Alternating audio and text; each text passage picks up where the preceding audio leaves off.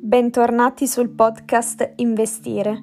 Io sono Margherita Carpinteri e abbiamo volutamente saltato la puntata di ieri, martedì 3 novembre, per seguire queste importanti elezioni americane. Non c'è stata la valanga blu, ma una sfida all'ultimo voto per aggiudicarsi gli stati, quindi i grandi elettori. Durante la notte scorsa è arrivata la notizia che Trump aveva vinto la Florida uno degli stati più importanti perché garantisce a chi vince 29 grandi elettori, ma questa volta gli stati più in bilico e contesi sono stati Michigan e Wisconsin, vinti da Biden, notizia di poco fa.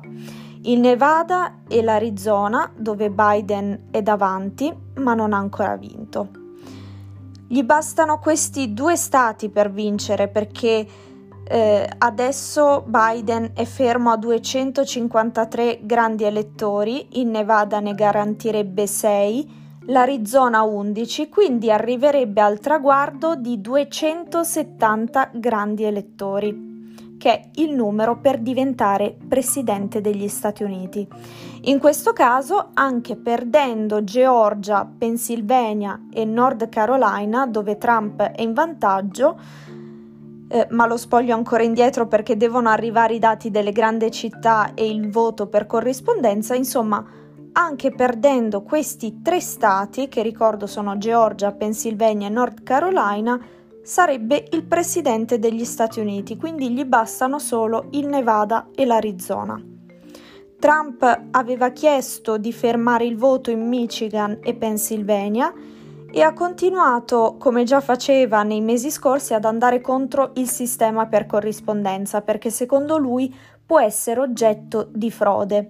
Non è detto che finisca tutto qua perché Trump potrebbe andare avanti con azioni legali. Per quanto riguarda i mercati finanziari, nonostante l'incertezza, le borse hanno reagito molto bene, con i future del Nasdaq che sono arrivati addirittura a più 5%, Standard Poor's più 2,5% e anche l'Italia è andata bene con il MIB che ha segnato un più 1,96%.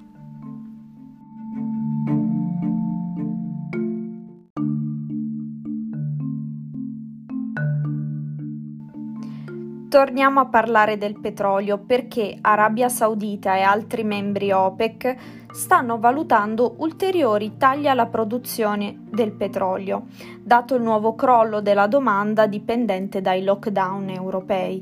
Il prezzo del petrolio è ancora a meno 40% rispetto a inizio anno. Per quanto riguarda il settore è importante segnalare che la Saudi Aramco, sotto il controllo del governo saudita, ha confermato il pagamento del dividendo già previsto per un totale di 18,75 miliardi di dollari. Brutte notizie in Cina perché la borsa di Shanghai ha posticipato la IPO di Ant Group, quindi Alipay che si sarebbe dovuta tenere giovedì. Sono in corso discussioni tra i responsabili della borsa e i proprietari dell'azienda.